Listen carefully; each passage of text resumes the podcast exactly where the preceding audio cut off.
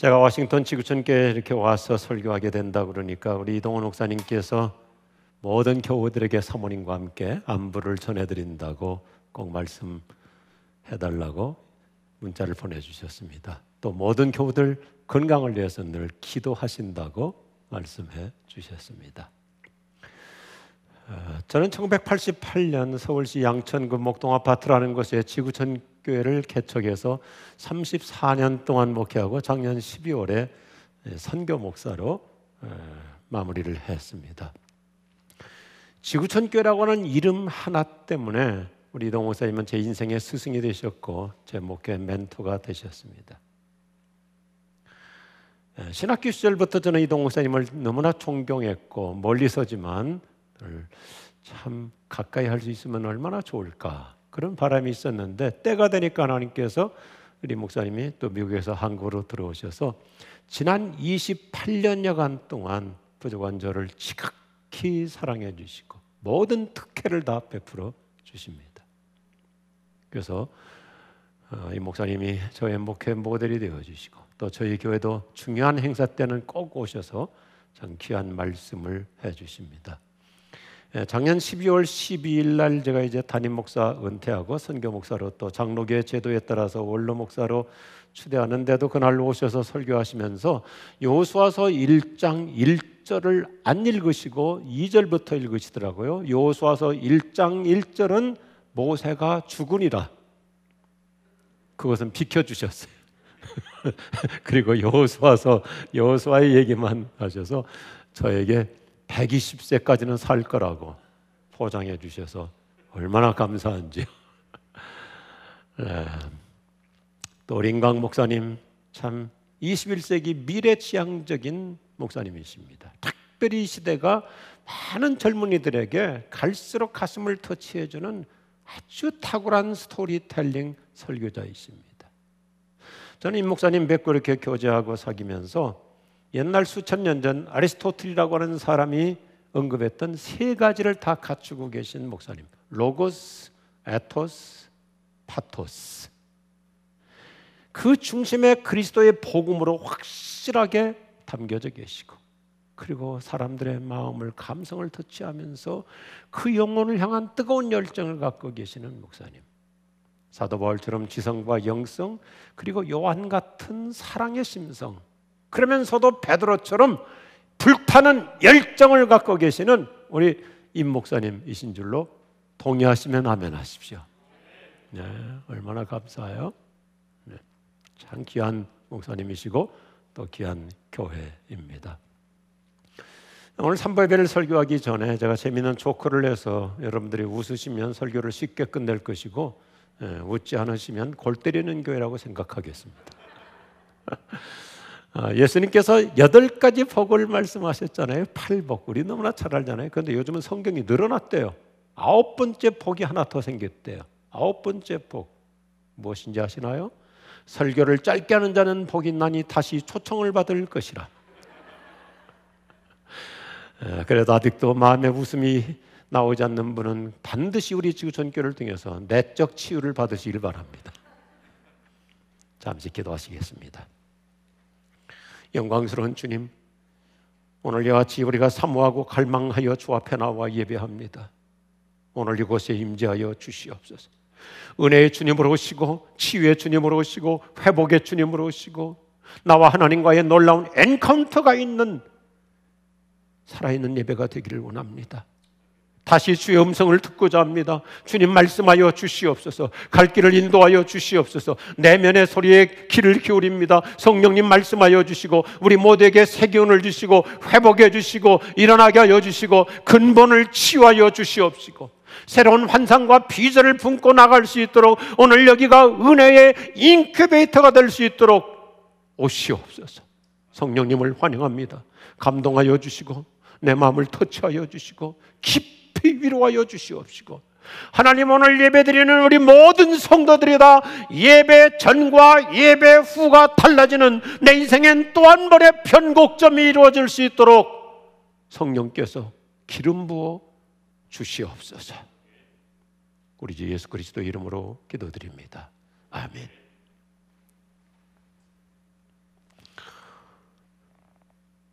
우리는 지금 BC와 AC라고 하는 시대를 살고 있어요. BC, before 코로나, AC, after 코로나. 한 번도 살아보지 못했던 생소한 세상을 앞으로도 계속 살아가야 할 것입니다.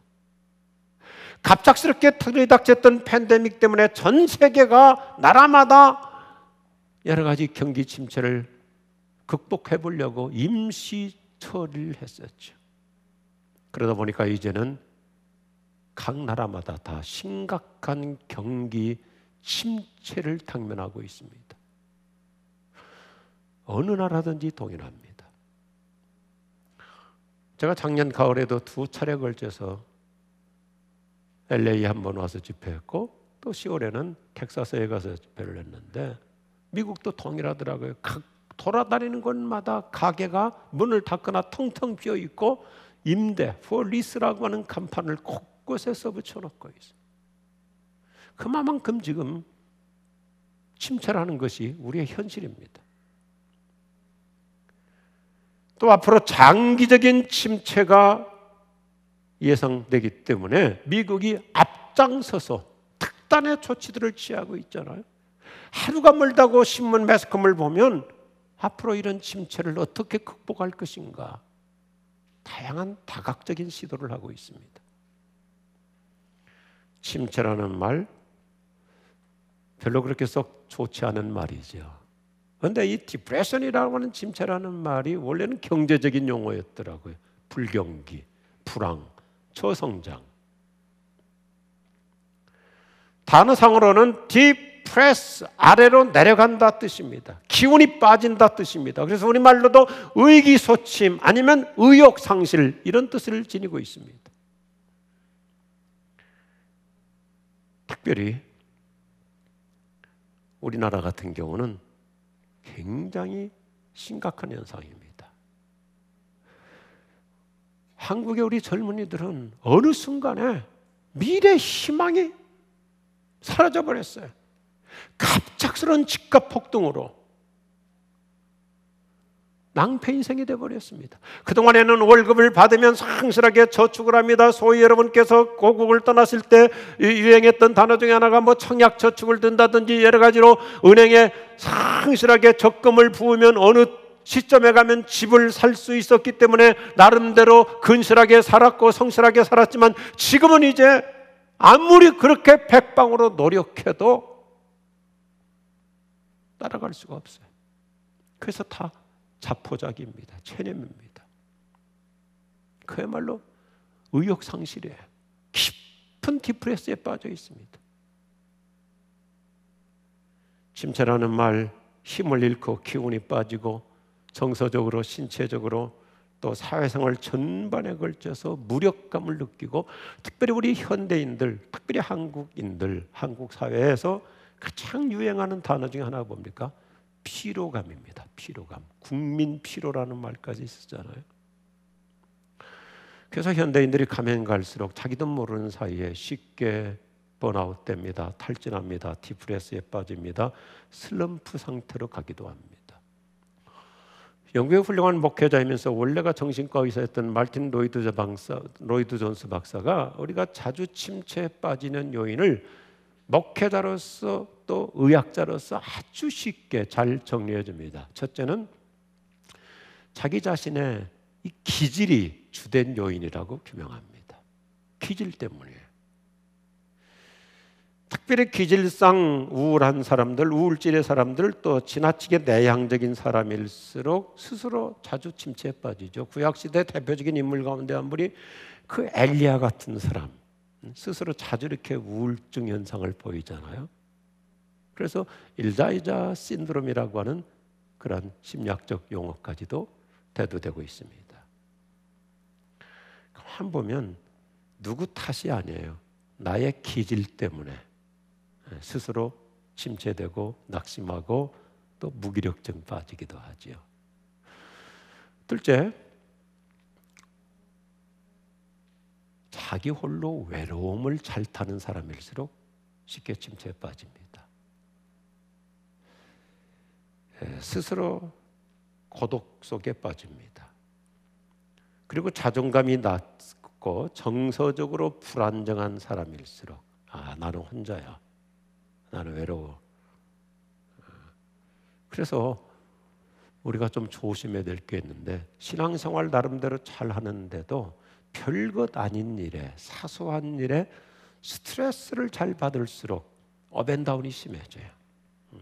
그냥 뭐 지나가도 되잖아요. 웬만한 거 그냥 패스하면 되는데 저 우리 교인들에게 자주 강조하거든요. 우리는 성경대로 살면 스트레스를 안 받을 수는 없지만 쉽게 통과할 수 있다. 성경 보라에서 유월절 pass over 지나가라 그랬어요. 뭐 좀 신경 거스릴 수도 있고 나한테 또 약간 조금 비위 거스르는 말을 할 수도 있고 예배 충만하게 드렸는데 나가다가 사람하고 좀 부딪힐 수 있고 또 주차장에서 앞에 사람이 너무 이렇게 좀 느려가지고 그거 가지고 스트레스 받다 보면 괜히 자기 스스로 은혜 받은 거 까먹고 다시 또 depress 돼가지고 그런 부작용들이 많습니다. 그래서 로이드 존스 박사는 정신과 의사답게 우리에게 참 좋은 말을 해요.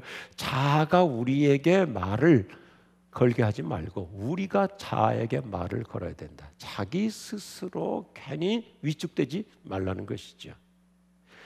사실 사람들이 이렇게 자괴감에 자주 빠지는 거 보면 우리 인생 사실상 내가 누구예요? 굉장히 깨어지기 쉬운 존재. 하면 연세도 있습니다. 신앙약 연륜도 있습니다. 그리고 뭐 여러 가지 스펙도 좋습니다. 또 학식도 있습니다. 그런데도 사람은 다 근본적으로 죄성을 갖고 있기 때문에 깨어지기 쉬워요. 내 나름대로 교회 와가지고 아 목사님께 친절하게 인사하셨는데 목사님이 또 어떤 분하고 인사하다 보니까 놓치잖아요. 그거 가지고 또 디프레스 되기도 합니다. 목사님이 나를 요즘 뭐 알아보지 않는 것 같아, 나를 어, 이렇게 좀 얕잡아 보는 것 같아. 깨어지기 쉬운 존재라는 것을 자기가 스스로 인식하고 살아야 돼. 그래서 얼마나 나를 잘 다스리고 관리하느냐. 퀴질 때문에 특별히 스스로 외로움을 잘 타기 때문에 위축되기도 하고요. 그런데 가장 중요한 근본을 로이드 존스가 잘 정리해줘요. 세 번째는 구원의 확신이 없을수록 침체에 빠져요. 내가 얼마나 하나님께 사랑받는 사람인가, 내가 구원받았다는 거, 내가 하나님의 자녀가 되었다는 거, 예수 그리스도를 통해서 나 같은 사람이 하나님의 죄, 하나님의 은혜로 이렇게 영광스러운 하나님의 자녀가 됐다는 걸 생각하면 저 여러분이요, 나와 세상 간곳 없고 구속한 주만 보이도다. 저 여러분은 날마다 행복 속에서 기쁨이 넘치는 삶을 살 줄로 믿으시면 아멘 하십시오. 침례교는 이런 면에 있어서 아주 강점을 갖고 있어요. 구원의 확신이 분명합니다. 번어게인 예수님을 영접하고 거듭난 것이 확실하게 정립되어 있잖아요. 근데 장로교인들일수록 전통적인 신앙생활을 하다 보니까 어려서부터 교회를 다녔습니다. 그런데 이 구원의 확신이 불분명하다 보니까 어느 날은 자기가 아, 정말 하나님께 사랑받는 사람 같고 근데 어느 날은 내가 진짜 구원받았을까? 한국은 특별히 율법적 신앙 때문에 이 구원의 확신이 약할수록 어벤다운이 심한 거예요.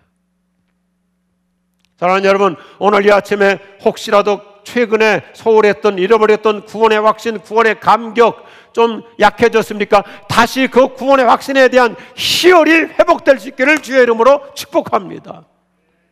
저도 예수 믿는 가정에서 태어났어요. 어렸을 때부터 교회 잘 다녔습니다. 그러나 저는 고등학교 1학년 때 우리나라의 빌리그램 전도 집회 바로 그 전해 준비되면서 CCC의 총재였던 빌브라이트 박사님이 오셔가지고 설교할 때 제가 그날 밤 예수님을 새롭게 영접했습니다. 그날 밤 거듭났습니다. 그날 밤 정말 놀라운 구원의 희열을 느꼈습니다.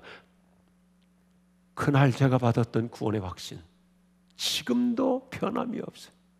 1972년. 벌써 50년 세월인데 고등학생이 무슨 나쁜 짓을 합니까? 무슨 죄를 지었습니까?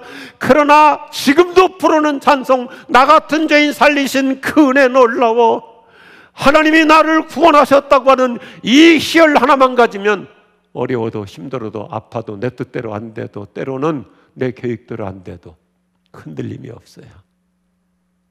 할렐루야. 구원의 확신을 가지고 살면 요동치 않아요.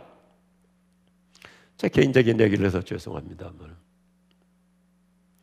제가 1977년도에 군대를 갔는데 그 당시 제가 좀 운동을 많이 했었어요.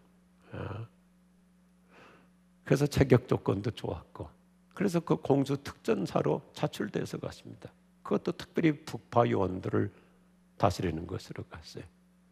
그때만 하더라도 이 특공대 특공대가 제가 가기 전까지만 하더라도 특별히 공부도 못하고 대가리만 큰 사람들이 가는 부대였는데 제가 간 후부터 부대가 달라져 있어요. 특공대 특별히 공부도 잘하고 대범한 믿음을 가진 자가 오는 부대로.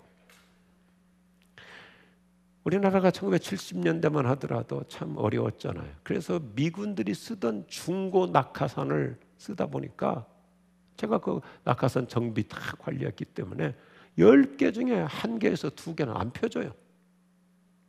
여러분 그냥 쉽게 듣는데 하늘에서 떼어 뛰어내렸는데 낙하산이 안 펴지면 어떻게 되죠? 보조 낙하산이 펴지는데 그것도 꼬여서 펴지니까 많이 다치고 또 죽기도 합니다. 그래서 미군 부대에서 다시 이제 교본이 새로 왔어요. 낙하 교본이. 그래서 저보고 그것을 번역해서 교재를 만들라 해가지고 열심히 번역하고 이제 특별히 전문 요원들, 이 부사관들, 옛날로 말하면 하사, 중사, 상사 이분들을 제가 이제 실습을 시키는 거예요. 그러다 보니까 결국 제가 허리뼈가 부러져 버렸어요. 심각하게 부러져 버렸어요. 부러진 줄도 몰랐는데 병원에 갔더니 이게 도저히 안 된다 그래서 저는 오른쪽 골반 뼈를 떼다가 이식 수술을 했습니다. 그런데 이 수술이 실패했어요. 예, 그래서 지금도 47, 8년이 됐는데도 아, 심각한 고통으로 살고 그 후유증으로 또 2005년 되는 목 디스크가 두 개가 터져가지고 허리 목이 다 아, 인공입니다. 겉으로는 멀쩡하지만 그리고 3년 전에는 또 암이 발견됐는데 이동 목사님하고 같이 강준미 목사님 교회 영성 컨퍼런스 왔다가 세브란스에서 검사하고 왔는데 빨리 들어오라는 거예요 병원에서 갔더니 암이 척추 사이에 대동맥과 척추 사이에 있어서 이건 건드릴 수도 없고 깊어서 방사선도 치료가 안 되고 완전 좌절이죠 절망이죠 그런데 제가 한 가지는 이렇게 간증할 수 있는 게 어떤 인생의 어려움이 와도 별하별 사건이 와도 지금까지 제 인생에 있어서 낙심해 본 적이 없어요. 전적인 하나님은 왜냐하면 내가 구원받은 하나님의 자녀이기 때문에 하나님의 큰 시나리오 속에서 하나님의 놀라운 그분의 청사진에 따라서 내 인생의 모든 행보는 그분이 이끌어 가시고 그분이 주도해 가실 줄로 믿습니다. 그래서 얼마 전에도 제가 계속 암병원에서 치료를 받는데 의사 선생님이 놀라는 거예요. 정기적으로 검사를 석 달에 한 번씩 CT 찍고 배트 찍고 MRI 찍고 그런데 그렇게 급속도로 커졌던 암이 지금은 얼마나 작아졌는지 0.4로 작아들 버렸어요. 남의 얘기라고 하면도 안 해요. 우리는 얼마든지 낙심하지 않고 디프레스에서 해방되어 살아갈 줄로 믿으시면 아멘하십시오. 낙심하며 실망치 말라. 실망치 말라. 실망하지 말라 그랬어요. 왜냐면 내가 누군데 하나님의 자녀예요. 어떤 자녀인데 예수님의 그 보배로운 피값으로 구원받은 하나님의 자녀라면 그분이 나에게 어려움도 주시지만 그분은 더 큰 계획을 갖고 계시는 줄로 믿습니다. 그래서 작년에도 제가 좋은 제목으로 책을 나눴었어요. 고난은 악이 아니라 약이다. 굉장히 좋은 책이에요. 고난은 악이 아니라 약이다. 오늘 누가 보면 24장의 핵심 메시지가 뭡니까? 침체에서 회복으로 나아가자는 것입니다. 오늘 본문에 등장하는 익명의 두 사람은 영적 침체에 빠져서 완전히 모든 것을 자포자기하고 자기 고향으로 지금 낙향하고 있어요. 예수님 따라다니면서 한몫할 줄 알았는데 다 물거품이 돼버렸어요. 오늘 성경이 앞에 그림을 보면 에르살렘에서 자기들 고향 엠마오까지 불과 10km밖에 안 돼요. 10km면 먼 거리가 아닙니다. 그런데 성경을 자세히 보세요. 하루 종일 걸렸다 그랬어요. 여러분 어떻습니까? 옛날에 한국에 사시면서 우리가 어렸을 때만 하더라도 교통편이 불편했기 때문에 대부분 웬만한 거리 다 걸어 다녔잖아요. 저도 중학교, 고등학교 우리 집에서 학교까지 거의 10km가 됩니다. 그런데 학생들 얼마나 우리가 빨라요? 열심히 걸으면 1시간 반. 친구들하고 좀 얘기하면서 걸으면 1시간 45분 정확합니다. 그리고 가다가 중간에 잠깐 호떡 하나 사 먹고 가도 2시간이면 가요. 그런데 그런 거리를 이들은 낙심하니까 좌절하니까 슬럼프에 빠지니까 디프레스 되니까 아침에 출발했는데 오늘 성경을 보면 도착은 저녁 때 했다 그랬어요. 이게 우리들의 모습일 수 있어요. 사람이 영적으로 침체에 빠질수록 맥없이 터덜터덜 살아갑니다. 겨우겨우 살아갑니다. 하루가 지루해집니다. 길어집니다. 효율성이 없이 살아갈 수 있습니다.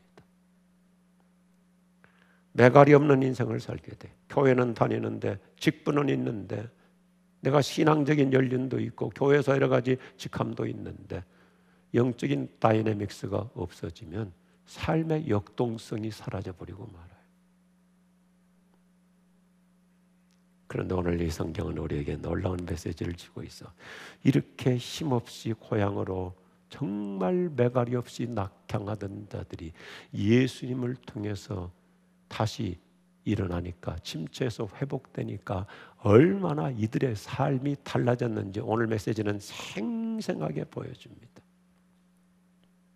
그래서 사도행전으로 이어지는 거예요. 저 여러분도 어떻게 하면 살면서 때로는 지칠 수 있잖아요. 낙심할 수 있고 번아웃 될 수 있고 탈진할 수 있고 깊은 어떤 영적인 슬럼프에 빠질 수 있는데 우리 그리스도인들은 얼마든지 회복될 줄로 믿으시면 아멘 하십시오. 어떻게 가능할까요? 오늘 성경은 아주 쉽게 우리에게 그림 언어로 보여줍니다. 첫 번째, 우리가 예수님을 바라보며 살면 침체되지 않습니다.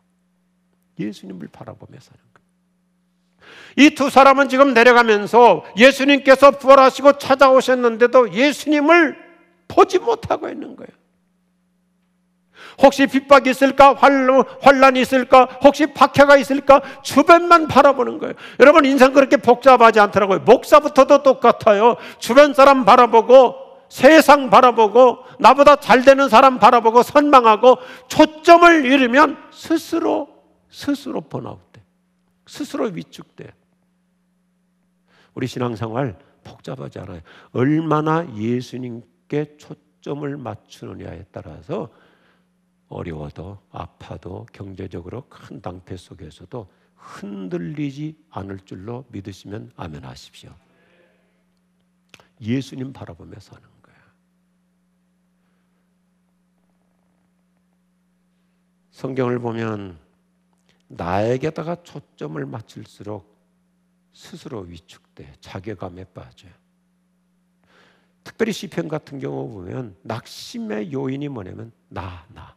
내가 한때 내가 그래도 한국에서 내놓으라는 사람이었는데 나도 한때 비즈니스가 잘 돼가지고 아주 뭐 잘 살았는데 지금의 나 그러면 스스로 위축되는 거예요.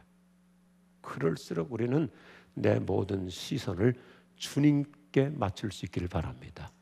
주님 바라보며 사는 사람은 흔들리지 않아. 왜요? 인생은 단거리가 아니거든요. 그리고 주님은 나에 대해서 아름다운 그분의 마스터 플랜을 세워놓고 내 인생의 행보를 한 걸음 한 걸음 이끌어 가실 줄로 믿습니다. 그래서 초점이 흐려지지 않아야 돼. 주님만 바라봅니다. 주님만 바라봅니다. 면 예수님만 예수님만 언제나 바라봅니다. 믿으시면 하면 하시기 바랍니다. 조금 죄송하게 여쭙고 싶어요. 지난 한 주일 동안 과연 내 신앙생활에서 얼마나 예수님을 바라보며 살아오신 것 같습니까? 아니 좀 더 구체적으로 지난 한 주일 사이에 예수님을 몇 번이나 불러보신 것 제가 여기 서 있는 외형적으로는 목사이지만 저도 정신 번쩍번쩍 차릴 때가 있거든요. 예수님 없이 살아갈 수 있어요. 설교합니다. 목회합니다. 사람들 만납니다. 여러 모임에 갑니다. 다양한 활동을 합니다. 그런데 그만 보면 예수 없이 살아갈 수 있어요. 예수님 이름 한 번도 안 부르고 그냥 신앙생활 할수 있는 거예요. 이거 조심해야 돼. 코로나로 인해서 우리에게 아주 역력하게 드러나는 것 중에 하나가 뭐예요? 종교 생활을 했느냐, 신앙 생활을 했느냐. 예수님 이름 한 번도 안 보고 안 부르고 살아갈 수 있어요. 정신 바짝 차려야 돼. 주님 내가 교회도 부흥시켰습니다. 뭐 여러 가지 활동도 했습니다. 전도도 많이 했습니다. 내가 여러 선교, 여러 공동체에서 이런 일도 저런 일도 했습니다. 그런데 예수님은 2000년 전에 뭐라고 말씀하셨어요? I don't. 난너 모르는데. 너 나하고 언제 상의하고 했니? 네가 좋아서 했지. 네 좋을 때를 했지. 언제 너 나하고 같이 했느냐? 제가 우리 교인들에도 자주 강조하는 게 있거든요. 저의 얘기이기 때문에 그래요. 교회 오래 다니다 보면 모든 것이 익숙해져요. 예배도 익숙해지고 찬송에도 익숙해지고 여러 활동에서 익숙해지고 교인들과의 교제도 익숙해지고 그런데 익숙해지다가 어느 순간에 성숙이 멈출 수 있어요. 이거 조심해야 됩니다. 아, 나 교회 다닌 지 10년 됐어. 내가 지구촌교에서 지금 안수 집사 된 지 20년이 넘었어. 익숙해요. 예배 와서 예배당에 앉아가지고 스크린 보면서 찬양하고 익숙해요. 그런데 성숙이 멈출 수 있어요. 왜요? 예수 없이 살아가니까. 이들 그래도 기본적으로 한 3년 반 동안 예수님의 제자로서 나름대로 활동했지만은 지금 이 모든 누가복음 24장 전반적인 스토리를 보면 예수가 없어요. 우리 조심해야 돼요. 사랑 우리 여러분 날마다 예수님 바라보며 살 수 있기를 바랍니다. 참 간단해요. 저도 목사이기 전에 신자이잖아요. 목사는 하나님이 주신 직책 직분이고 더 근본적인 것은 내가 진짜 예수 믿는 신자로서 살아야 되잖아요. 하루를 정리하면서도 내가 얼마나 오늘 예수님 생각했는가, 얼마나 예수님 불러봤는가. 여러분 참 신앙생활은 신비롭잖아요. 내가 아파도 힘들어도 여러 가지 지금 걱정스러운 일이 있을 때일수록 예수님 한 번만 불러도 내 마음에 평정이 이루어질 줄로 믿으시면 아멘 하십시오. 예수님. 예수님 이름 부르는 거 얼마나 좋습니까? 예수님, 저 오늘 교회 왔어요. 예수님, 지금 저하고 함께하고 있죠. 예수님, 저 요즘 제 사정 아시죠? 예수님, 제 마음 아시죠? 내 이름 아시죠? 내 모든 아픔도 내 흐르는 눈물 주가 닦아 주시죠. 예수님 바라보며 사는 만큼 우리는 사람인지라 디프레스 될 수 있지만 얼마든지 더 나은 상태로 회복될 줄로 믿습니다. 두 번째 같이 하죠. 우리가 부활 신앙으로 살아야. 야, 힘차게 합시다. 부활 신앙으로 살아야 침체되지 않습니다. 오늘 여기 누가 보면 24장은 정말 영적 침체 회복의 교과서예요.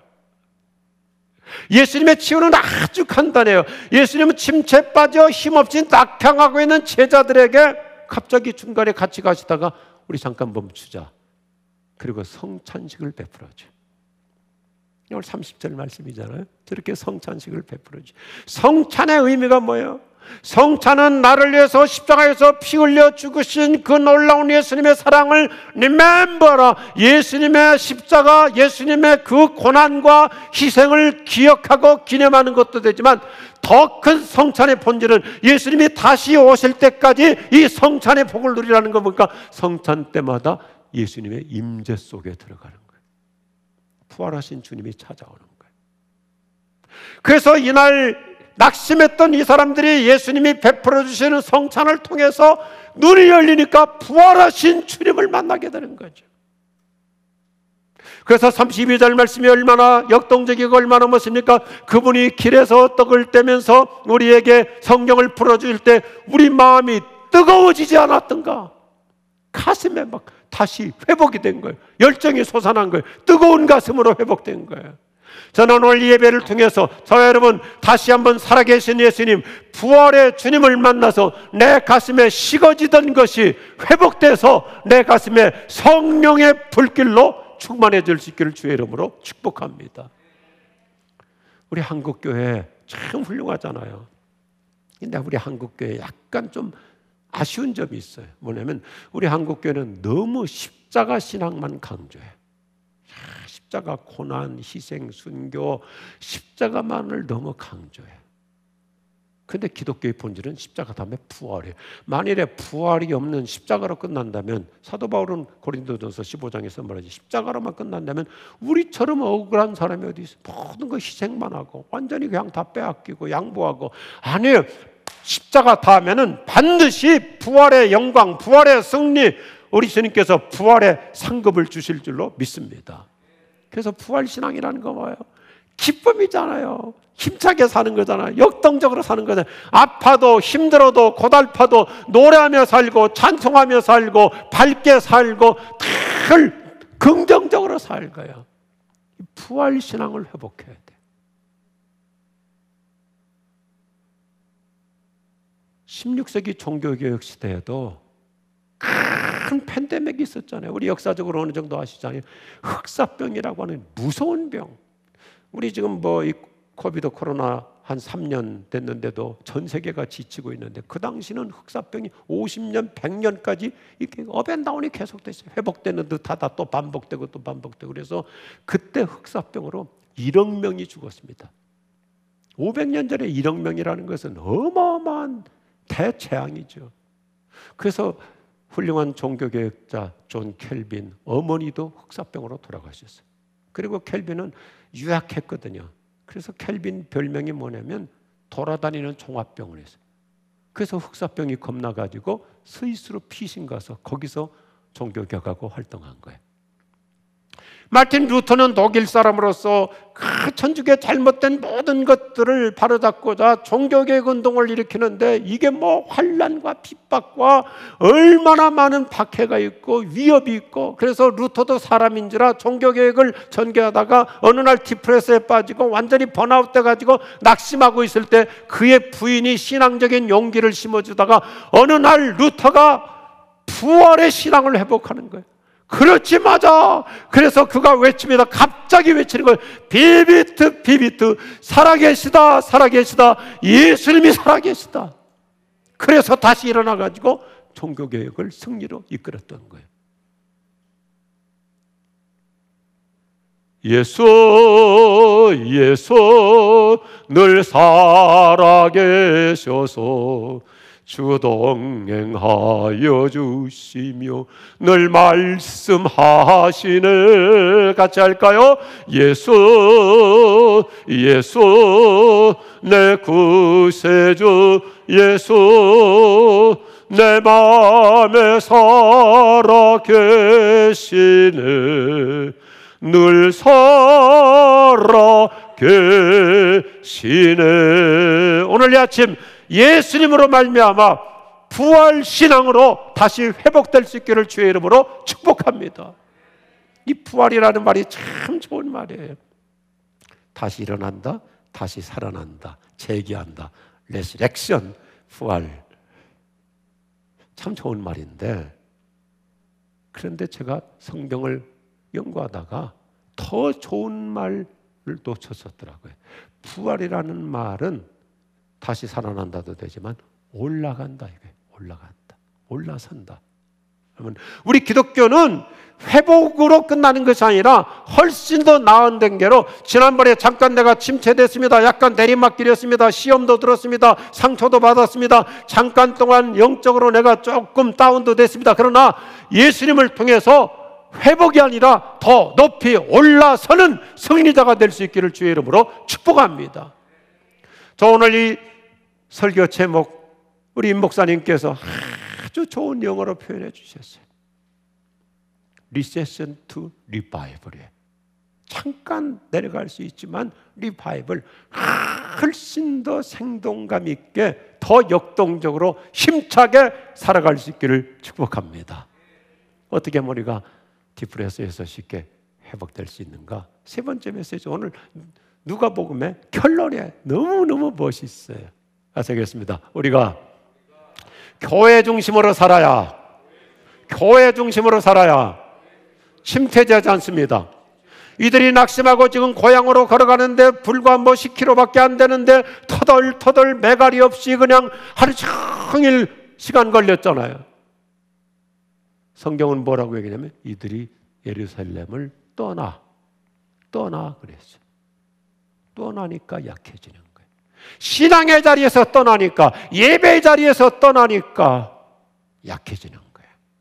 성경은 우리에게 명쾌해요. 예루살렘을 떠나 각자 고향으로 내려가니까 약해지는 거예요. 인생은 복잡하지 않아요. 예수님의 제자 중에 도마라는 사람도 다른 사람들 다 모여 있을 때 혼자 나가서 떠나니까 부활하신 주님 못 만나니까 스스로 위축되고 괜히 회의론자가 돼 버리고 프랜스 미너스와 함께 네 사람이 공저한 탈진된 마음의 치유에서 현대인의 탈진 문제를 아주 심층적으로 다루고 있어요. 이 신자의 탈진 증세 체크리스트. 설교 시간이지만 제가 잠깐 좀 같이 한번 보죠. 신체적, 정신적으로 피로감을 느낀다. 탈진의 여러 현상들. 영적으로 매우 침체되어 있다고 느낀다. 교회 가는 것이나 예배 참여가 부담스럽다. 교회에서 하는 일이 너무 많아 부담스럽다. 다른 성도들과 만나는 것이 반갑지 않다. 괜히 스스로 위축되는 거죠. 교회에서 전화가 오면 반갑지 않다. 갈수록 사람들이 이 교회 중심적이지 않아요. 우리 교인들도 보면 아예 교회에서 문자 보내거나 카톡 보내는 걸 그냥 차단시켜 놓는 분들이 많아요. 기도나 말씀 읽는 시간이 점점 줄어들어가고 있다. 왜 번아웃 되는가? 안 먹으니까 그렇죠. 영의 양식을 공급받지 않으니까 그렇죠. 점점 기도 시간이 줄어들고 성경 보는 시간이 줄어든다. 본인 못 속여요. 원인이 바로 거기 있는 거예요. 다른 교회들에게 대해 불평이 많아지고 목사의 설교가 마음에 들지 않는다. 우리 워싱턴 지구촌교회 말고 목동 지구촌교회. 일주일 내내 시간이 쉴 시간이 없다. 내 안에 은혜와 기쁨이 없어진다. 은혜 못 받으면 스스로 디프레스 되는 거예요. 변명 없어요. 은혜 받아봐요. 지난 주간에 경제적으로도 힘들었습니다. 아이들이 뭐 속썩인 문제도 있습니다. 그러나 은혜 받으면 여전히 승리 인생 살아갈 줄로 믿습니다. 다른 교회에 일하는 자세가 마음에 들지 않는다. 모든 게 자기 기준이 돼 버리는 거죠. 교회 이런저런 행사 참여가 즐겁지 않다. 은혜 받은 대로 살지 못한 상 마음이 무겁다. 여기 일곱 가지 이상이 해당된다면 당신은 지금 영적 침체에 빠진 것이라고 아주 명확하게 규정해 주고 있어요. 원인은 복잡하지 않습니다. 사람이 교회로부터 멀어질수록 영혼이 죽어가요. 제가 유럽 여러 그 선교 단체 관할하고 있는 게 있는데 옛날 유럽 참 멋있어요. 어느 나라든지 유럽 가보면 뭐 독일이건 프랑스건 유럽이 기독교가 왕성했을 때 종교개혁의 원산지잖아요. 유럽은 교회가 영번지입니다. 영번지로 돼 있어 가지고 이렇게 존으로 따라서 교회로부터 가까우면 1 zone, 2 zone, 3 zone, 4 zone 이렇게. 교회는 영번지. 그런데 어느 날부터 교회로부터 멀어지기 시작하니까 신앙이 결국 죽어진 거예요. 여러분들 앞에 영어를 써서 미안합니다만은 out of sight, out of mind. 안 보면 마음도 멀어져요. 그렇잖아요. 자꾸 보면 가까워지고 친해지고 어울리고 그래. 그래서 저는 목사지만 우리 교인들에게 저 목동의 지구전교 교인들에게 우리 교회 주제가가 있어요. 한 번 보고 두 번 보고 자꾸만 보고 싶네. 이래야 영적으로 성장해. 권사님도 만나고 싶고 집사님도 만나고 싶고 목사님도 만나고 싶고 우리 여기 사랑방 소그룹들 또 리더도 만나고 싶고 성경을 말하면 교회 중심으로 살면 슬럼프에 빠질 일이 없어요. 또 충전되니까요. 또 은혜를 나누니까 말씀을 나누고 요즘은 얼마나 얼마나 좋은 시대예요. 여러 가지 SNS 매체를 통해서도 카톡을 통해서도 서로 또 아침에 말씀 읽었던 거 가지고 묵상하고 쉐어링하고 또 커피 한 잔 마시면서 교제하고 성경은 복잡하지 않아요. 우리가 함께 모여 예배하고 기도하는 만큼 성령의 다이내믹스가 나를 살아나게 할 줄로 믿으시면 아멘 하십시오. 제가 아주 오래전에 읽었던 책인데요. 미국 교회 훌륭한 영적 거장이시죠. 저 캘리포니아 LA 지역에 잔 메카투어 목사님이라는 분이 지금도 목회하고 계시잖아요. 어느 날 교우 한 분이 교회를 안 나오기 시작해요. 상당 기간 동안 안 나와요. 그래서 목사님이 직접 그 교인 신방을 갔어요. 뭐 미국 사람들 집이 다 비슷하잖아요. 벽난로 불을 따뜻하게 펴놓고 있는 거예요. 목사님이 가서 잠깐 앉아서 기도하시고 그리고는 갑자기 일어나더니 남의 집 벽난로에 장작을 다 흐트러 버리는 거예요. 그러니까 벽난로 불길이 꺼져가죠. 그러니까 이 집주인이 목사님한테 목사님 뭐 하시는 거예요? 그러니까 지금 당신의 상태가 바로 이렇습니다. 장작은 모여서 같이 있어야 불이 활활 타오르지 흐트러 놓으면 힘을 잃고 꺼지는 것입니다. 우리가 어쩔 수 없이 팬데믹 때문에 여러 가지 코로나 상황 때문에 교회를 못 나올 때도 있고 지금도 여러 가지 그 사연 때문에 유튜브로 영상으로 예배드리지만 신앙생활은 간단히 성경은 뭐라 했으니까? 마지막 세대가 가까울수록 모이기를 더욱 힘쓰라. 어떻게 해서든지 나와서 전체가 못 모이면 소구로라도 모여서 함께하는 그 자리에 주님 뭐라고 말씀해? 두세 사람만 같이 있어도 나도 그들 중에 있느니라. 이 놀라운 말씀이거든요 유대인들은 옛날에 이제 만국 백성이 돼가지고 나라를 잃었잖아요. 그러니까 여러 디아스포라가 돼가지고 유대인들의 공식이 뭐냐면 열 명이 모여야 이제 회당을 만들 수 있어. 열 명이. 그런데 예수님은 2000년 전에 패러다임 시프트의 말씀을 하세요. 열 명 아니야. 두세 명만 모여도 내가 거기에 함께 있다. 두 명만 모여도 이렇게 하고 싶은데 유대인들이 기절할까 봐서 두세 명 말씀하세요. 여러분 교회는 모이기만 하면 저와 여러분은 모두가 다 주님의 임재 속에 들어가서 거기서 은혜를 받고 거기서 치유를 받고 거기서 세움을 얻고 거기에 성령의 감동이 성령의 기름 부심이 넘쳐날 줄로 믿습니다. 그래서 일어나는 거예요. 오늘 말씀 간단해요. 오늘 누가 보면 24장 결론 참 멋있잖아요. 예루살렘을 떠나서 교회로부터 멀어져서 내려가니까 터덜터덜 맥없던 사람들이 부활의 주님을 만나서 예수님 바라보고 부활의 주님을 만나고 예루살렘으로 돌아가서 오늘 24장 보니까 그들이 모여서 성전에 모여서 기쁨을 다시 회복하고 찬송하며 날마다 성전에서 지냈다. 그러니까 사도행전으로 이어지는 거예요. 얼마나 멋있어요. 여러분 주님이 이 땅에 교회를 세우신 목적이 뭐예요? 함께 모여서 같이 은혜받고 같이 기도하고 같이 응답받고 같이 변화받고 함께 헌신하고 함께 성숙하고 사도행전은 1장이 뭐 1장이 성전에서 모여 기도할 때 사가랴와 엘리사벳 그 가정에 기적이 일어났다. 누가라는 사람이 어떤 분이에요? 지식인이죠. 그 당시 의사로서, medical doctor로서. 누가는 일장에서도 의사가 scientist 의사는 과학자잖아요. 과학자가 가장 강조하는 게 뭐예요? 성전에서 기도하니까 기적이 일어나더라. 그리고 누가복음 24장 결론도 context가 똑같잖아요. 성전 성령 기도로 시작하고 24장도 성전에 모여서 기도하니까 성령 받아 가지고 예루살렘 교회가 태동하더라. 오늘 우리 모두가 다 다시 회복이 아니라 오늘 목사님이 영어로 표현한 대로 revival 다시 더 힘차게 일어나는 이런 영적인 승리자가 될 수 있기를 축복합니다. 제가 시편 42편, 43편 연구하다가 어느 날 제가 한국 사람이니까 이렇게 한자로 표현했어요.